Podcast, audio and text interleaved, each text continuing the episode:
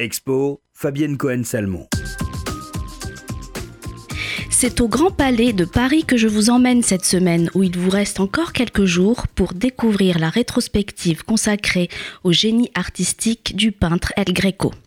Domenikos Theotokopoulos, dit El Greco, est incontestablement l'un des talents les plus originaux de l'histoire de l'art classique.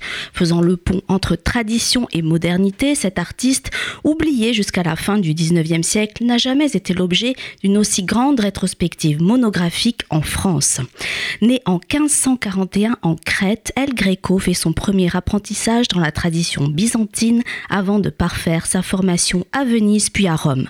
C'est cependant en Espagne que son art s'épanouit et s'implante durablement à partir de la décennie du XVIe siècle.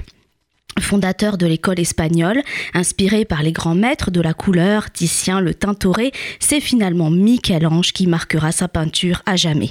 Cette peinture si singulière qui a suscité de nombreuses théories souvent extravagantes. Certains le considèrent fou, d'autres hérétiques ou mystiques pour justifier les audaces de sa fougue et des couleurs de sa palette.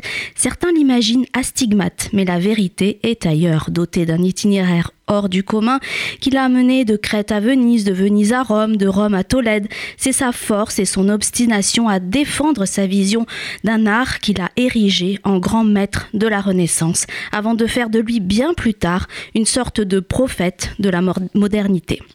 L'exposition se découpe en six parties, faisant la part belle aux grandes œuvres du peintre, parmi elles de nombreux dessins, de portraits et bien sûr des grandes commandes. Parmi les œuvres les plus exceptionnelles présente l'Assomption de la Vierge venue spécialement de Chicago et tout juste restaurée, une toile monumentale peinte par Greco peu après son arrivée à Tolède à 36 ans.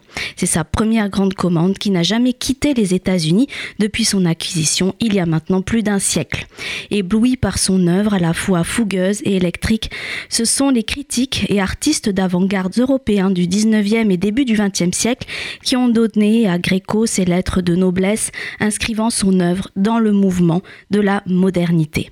Greco, une exposition présentée jusqu'au 10 février au Grand Palais dans le 8e arrondissement de Paris.